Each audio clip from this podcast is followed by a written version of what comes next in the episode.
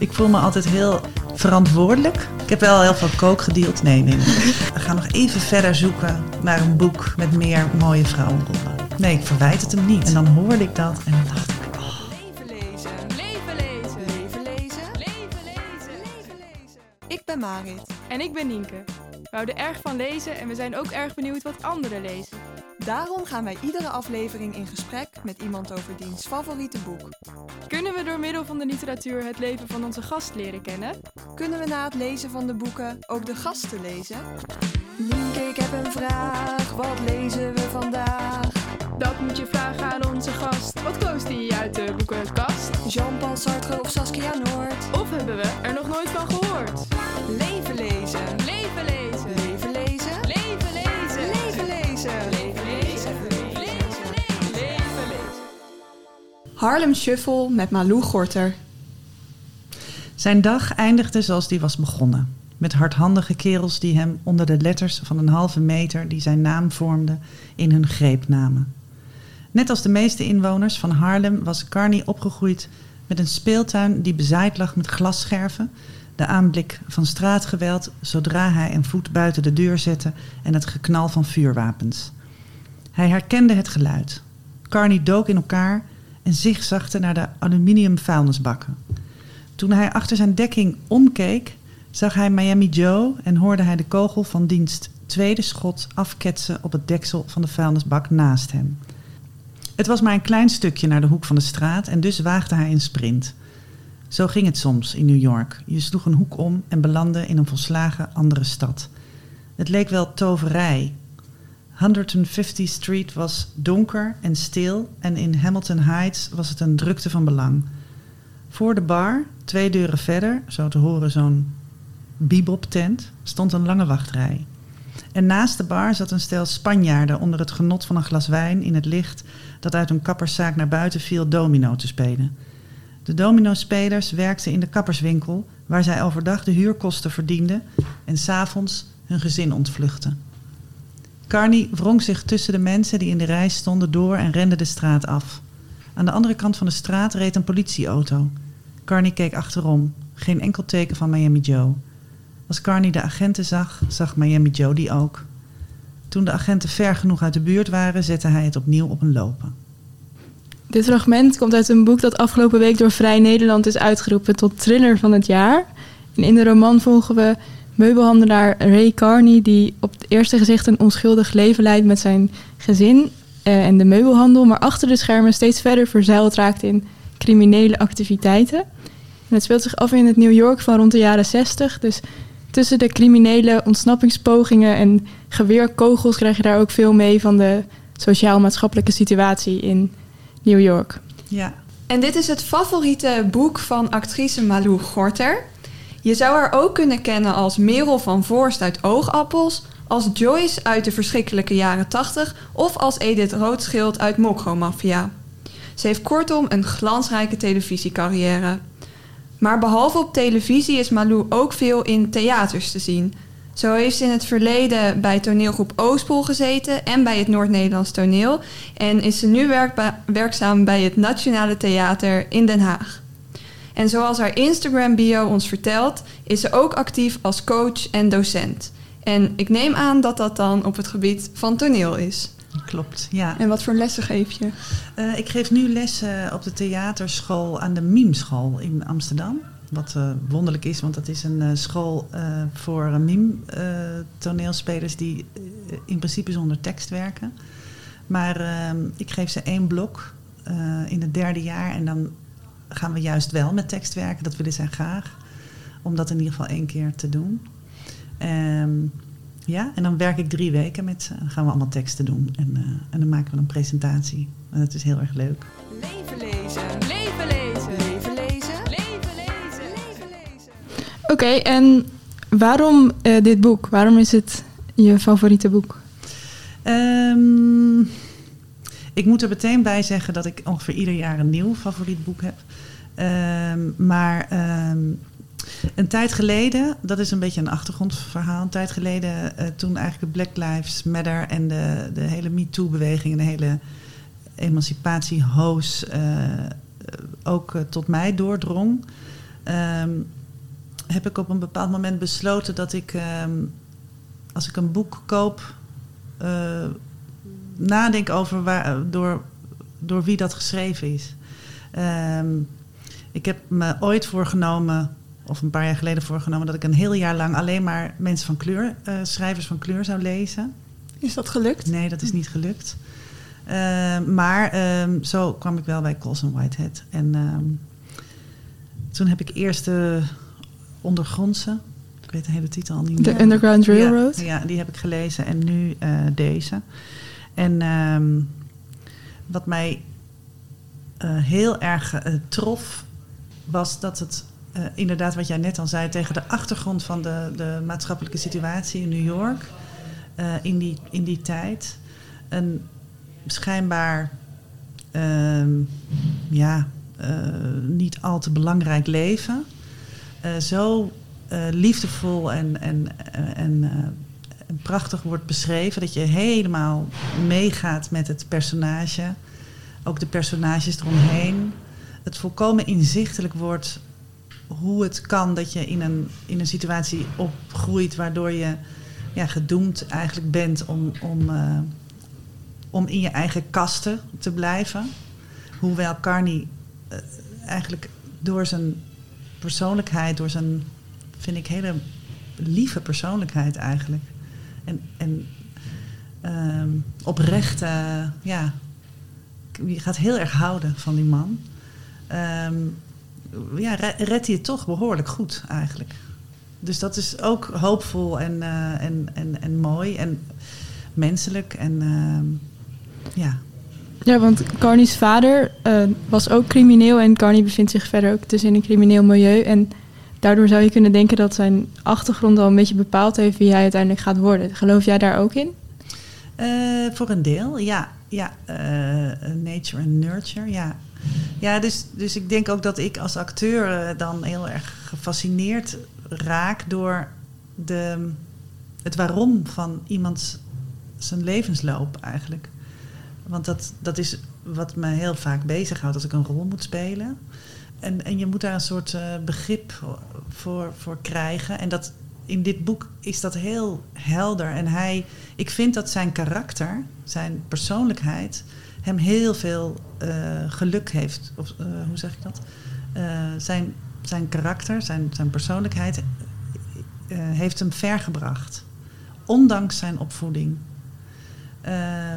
Gek genoeg zit er in die vader, want er zit ook wordt een andere vader in beschreven in het boek van Linus. Mm-hmm. En dat was een hele rijke man en dat was een gruwelijke man. En die Linus, die redt het ook echt niet. Nee. En de vader van Carney heeft op een bepaalde manier toch een soort liefde ook voor zijn, in mijn beleving, hè, zoals ik het gelezen heb. Dus ik denk dat Carney daardoor toch net gered heeft. Maar vooral door zijn... Sommige mensen hebben gewoon geluk met hun karakter. En. En ik denk dat het ook wel helpt dat hij raakt ook in dat criminele milieu steeds verder. Omdat hij graag wil dat zijn gezin verder komt. En daar kan het dan ook mee te maken hebben misschien? Ja, ik denk dat hij je kan je afvragen of hij het geluk heeft dat hij een leuke vrouw heeft ontmoet. Of dat hij het geluk heeft dat hij zichzelf een leuke vrouw heeft gegund. Ja, hoe zeg ik? Dus dat is een kip of het ei. Ik denk dat je in het leven niet, dat de dingen je niet wel overkomen, maar ook heel veel dingen laat je ook toch gebeuren door wie je bent, door de keuzes die je maakt. En hij heeft inderdaad een gezond gezin. Wat ik ook heel mooi vind is dat de ouders van zijn vrouw, die dus zogenaamd deugen, of op een bepaalde manier ook wel deugen, ook vreselijke, hypocriete eigenschappen hebben binnen die gemeenschap.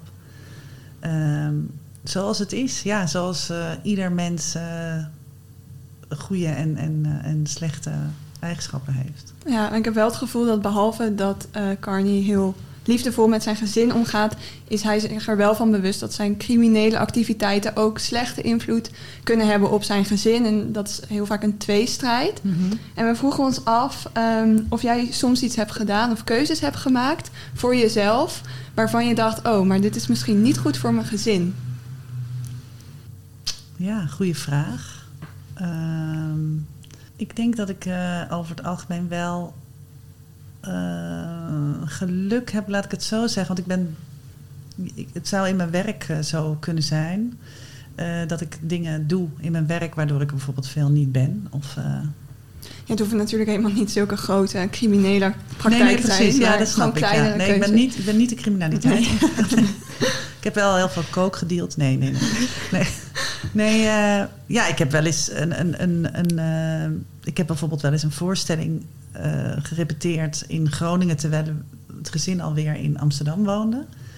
En toen waren de kinderen best klein nog, waren 8 en 10. En woonde je dan ook tijdelijk? Nou, dan was ik 4 dagen per week in Groningen. En de laatste 2 maanden 5 dagen in de week in Groningen. Maar ik heb een hele leuke man en die heeft... Daar heb ik dat mee besproken. En ja. Dat is heel goed gegaan. Dat is heel goed gegaan, ja. Gelukkig. Ja.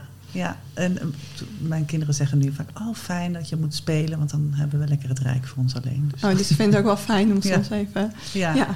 Nou, nog even terug naar de vorige aflevering, want die was natuurlijk met schrijver Joost de Vries. Mm-hmm. En hij heeft ook nog een doorgeefvraag aan jou doorgegeven. Ja. Hij vroeg zich namelijk af of je wel eens iemand hebt verleid of proberen te verleiden door een boek of de literatuur. Ja, helaas moet het antwoord nee zijn. Ah. Ik kan me dat in ieder geval niet herinneren. Ik ben wel eigenlijk via... Ik ben wel verleid, laat ik het zo zeggen, door mijn vriend. Want ik ben niet getrouwd met hem en de vader van mijn kinderen. En mijn zoon zelf. Mm-hmm. Met de gedichten van en de verhaaltjes van Toon Tellegen. En op wat voor manier hebben ze jou verleid?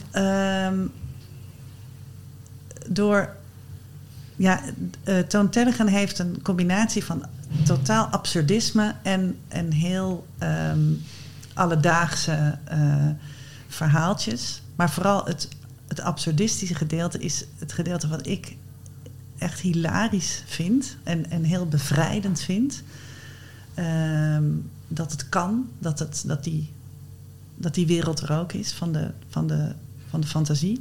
En de verbeelding. En mijn zoon en mijn man, die konden dat...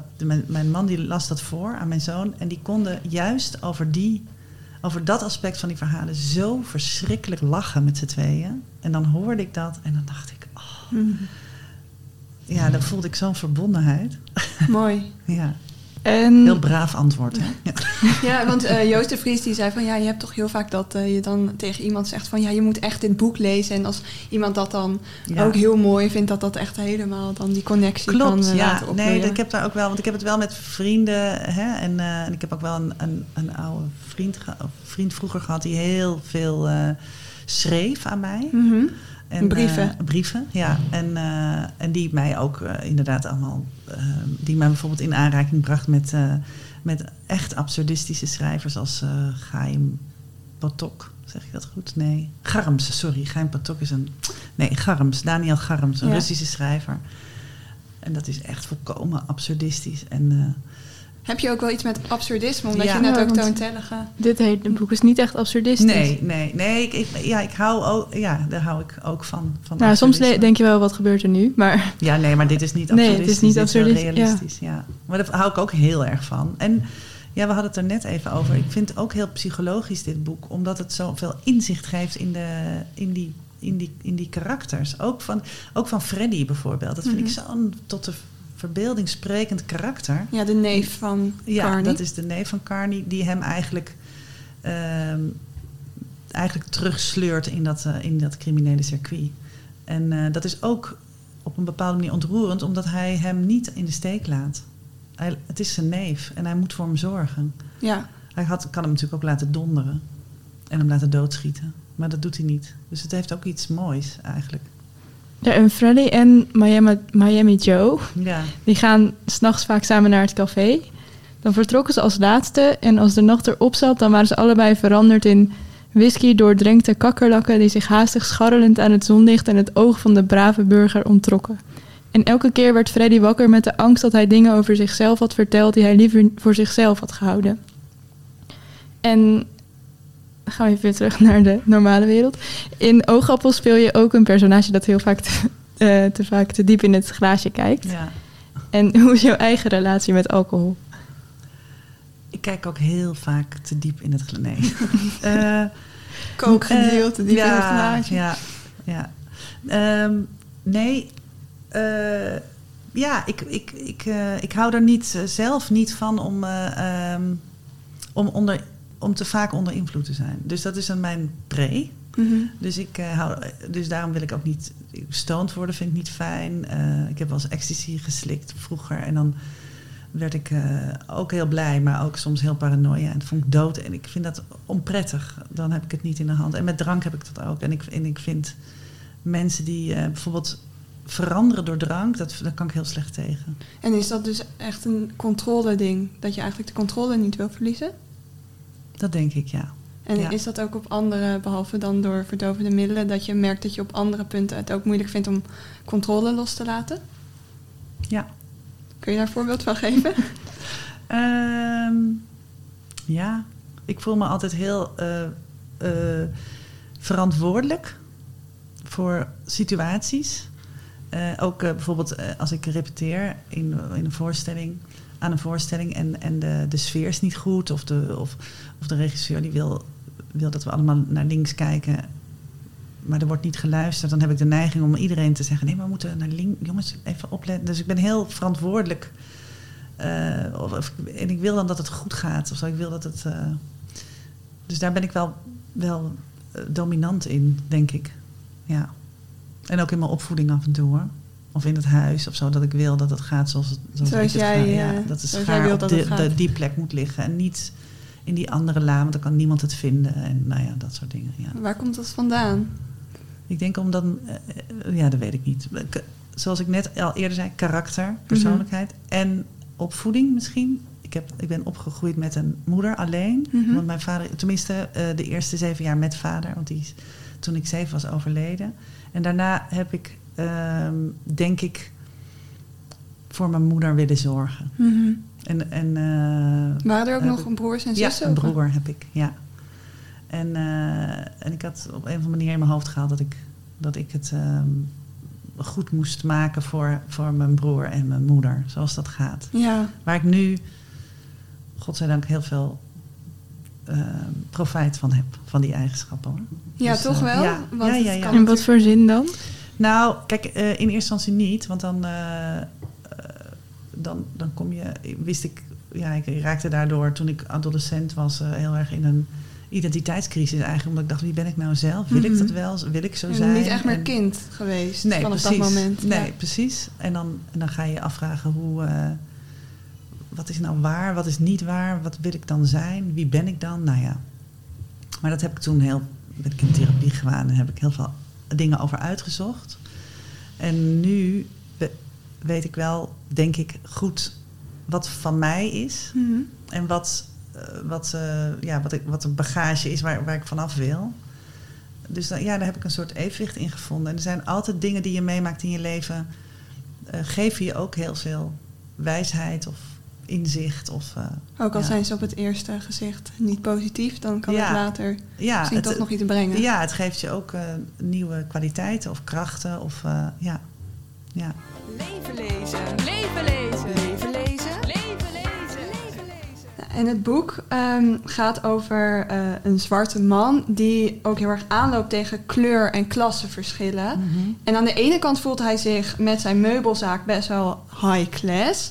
Maar anderzijds wordt hij ook geconfronteerd in New York met het niet welkom zijn in bepaalde clubs vanwege zijn achtergrond. Ben jij wel eens tegen privilegeproblemen aangelopen? Ofwel in positieve ofwel in negatieve zin. Dus dat je ergens vanwege je achtergrond of vrouw zijn wel of niet bent gekozen. Niet in vergelijking met Carney, maar ja, als vrouw wel. Ja, zeker. Ik denk dat ik Maar dat is wel iets wat me de laatste jaren eigenlijk veel meer is gaan opvallen. Want ik ben opgevoed door een best feministische moeder. Dus ik dacht altijd, nou, bij mij, ik ben feministisch en ik mensen zijn gelijk. Maar ik merk wel steeds meer dat bijvoorbeeld in mijn werk vrouwenrollen vaak heel vaak in dienst staan van mannen. En dat lees ik steeds meer. Grappig, want toen ik dit boek las, dacht ik, oh, er moet een film van komen. En toen dacht ik, ja, er zijn wel heel veel mannenrollen en heel weinig mooie vrouwenrollen. Ik dacht meteen, hoe zou die vrouw gespeeld moeten worden? Of daar moet wel meer vlees in. Hoewel in mijn fantasie zit daar veel inhoud in. En zij zit een heel mooi stukje over haar werk bij een reisbureau. Mm-hmm. Maar het is veel te klein, het is veel te weinig. Dus eigenlijk vind je in dit boek ook dat de vrouw te veel in dienst staat van de mannen in het boek. Ja. Het zijn ook niet zoveel vrouwen. En die vrouw van Ray Carney is ook eigenlijk gewoon een beetje een gezinsvrouw. Ja, ja, ze is wel leuk. Hij beschrijft, het is wel een hele leuke, interessante rol, hoor. Je kan daar een hele interessante vrouw van maken. Maar als je hier een script... Ik zou nu, om die reden... Stel dat ik bij machten was om te zeggen... dames en heren, we gaan dit boek verfilmen. Mm-hmm. Dan zou ik zeggen... ga nog even verder zoeken naar een boek... met meer mooie vrouwenrollen. Maar stel je voor dat dit boek verfilmd zou worden... dan zou je wel Elisabeth willen spelen. Ja, dat kan niet, want ik ben niet zwart. Maar... Mm. Nou, stel dat allemaal niet uitmaakt. Hè? Ja, of mannen, vrouwen is allemaal... Ja, nou ja, als je nadenkt over een karakter, want dat doe je. Je denkt bij Merel, denk ik, na over haar karakter. Ik denk niet na over of zij wit of zwart is. Nee. Dus dat is de ideale wereld, dat we daar niet meer over nadenken. Maar daar zijn we nog niet. Dus, nee. Maar goed, dus in de ideale wereld zou ik die rol wel willen spelen.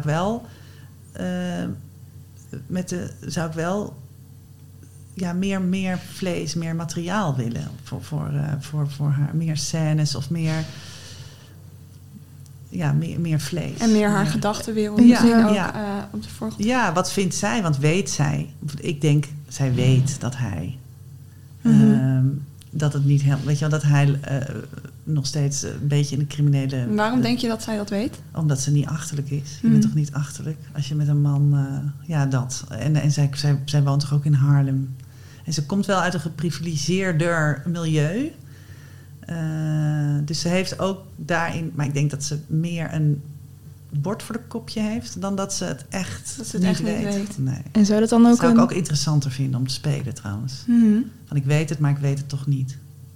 Ik kies ervoor om het niet te weten. Want hij deugt voor mij of zo. Ja.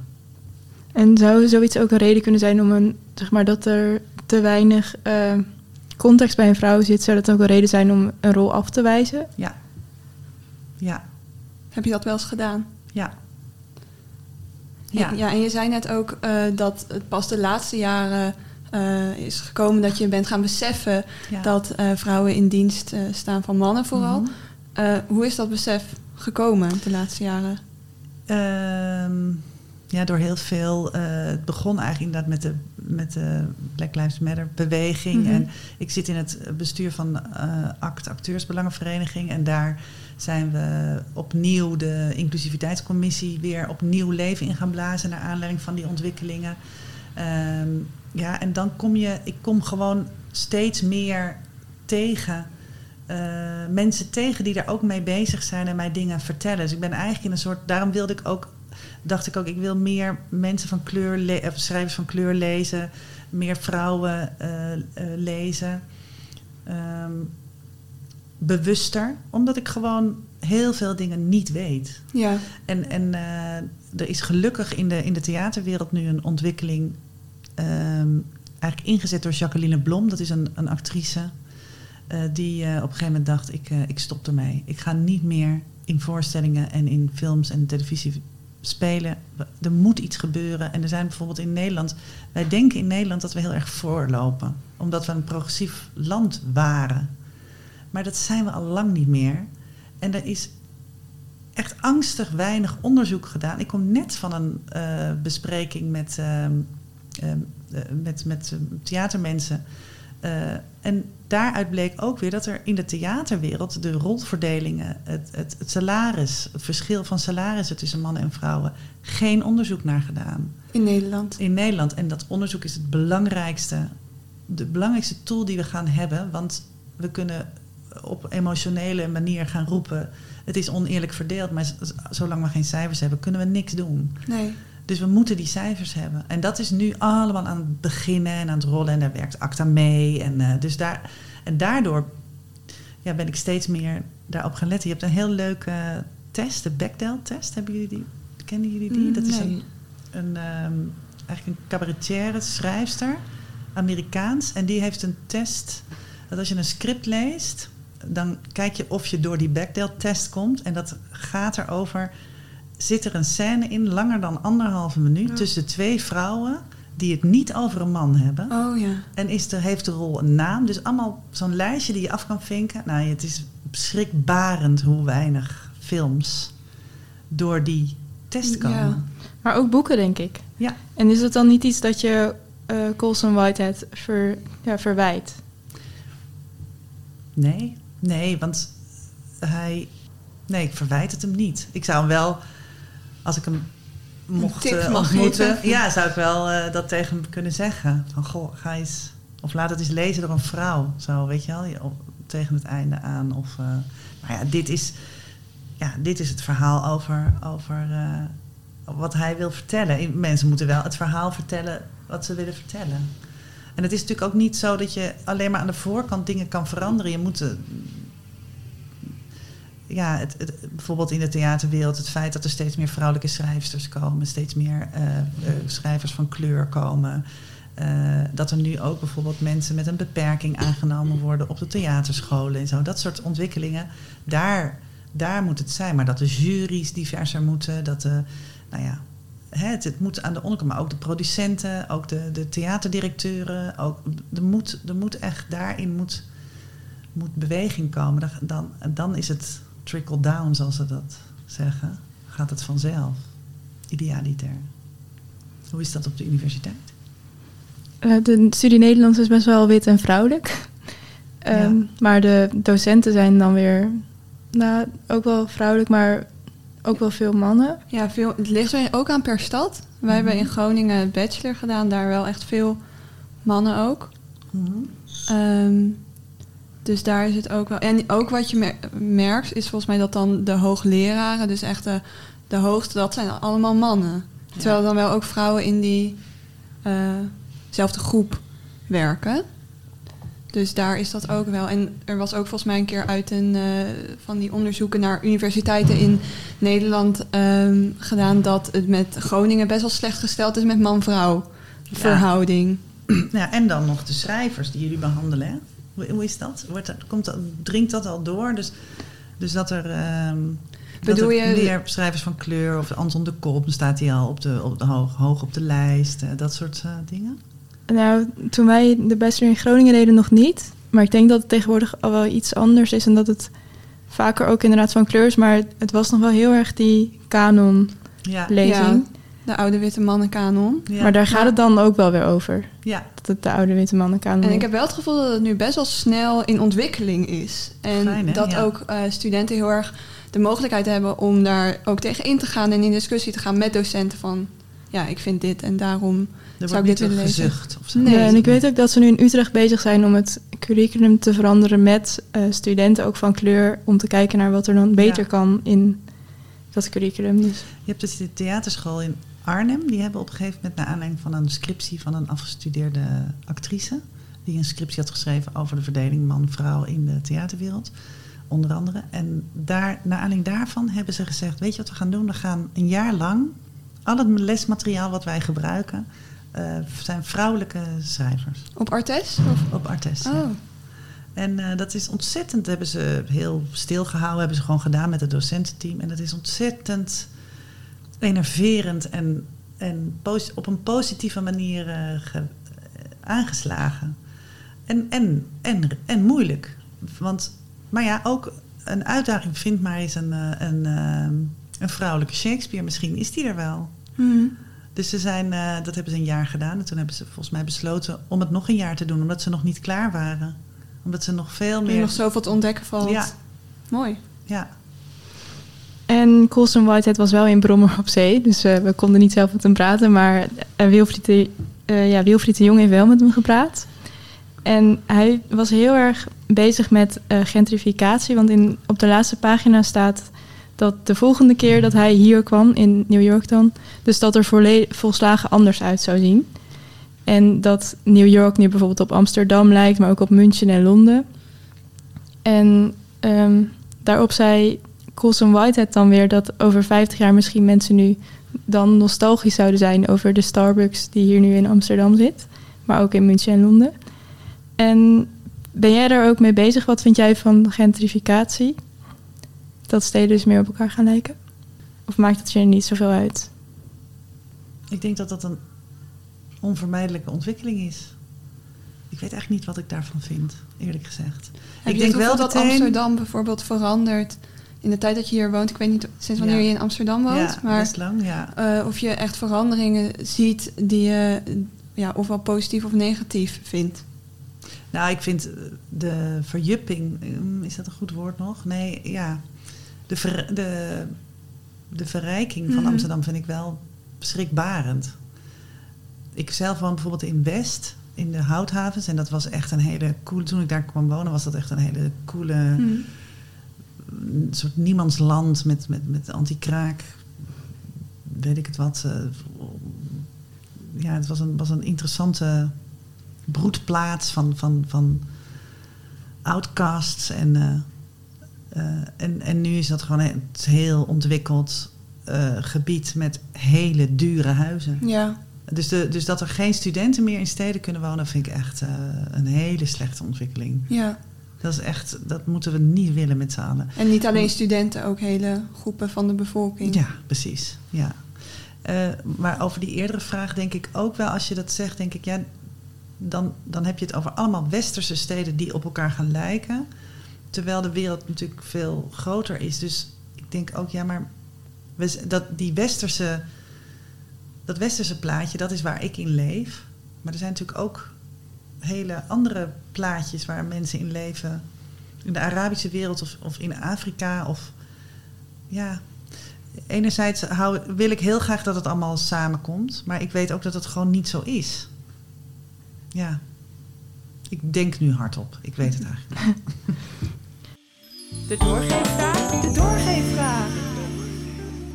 En in de volgende aflevering gaan we in gesprek met Valentijn Hogenkamp. Ja.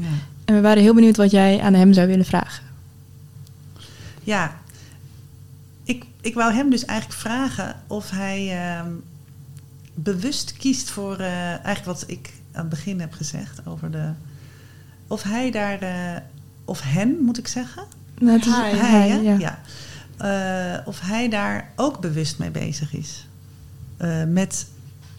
Kijkt hij...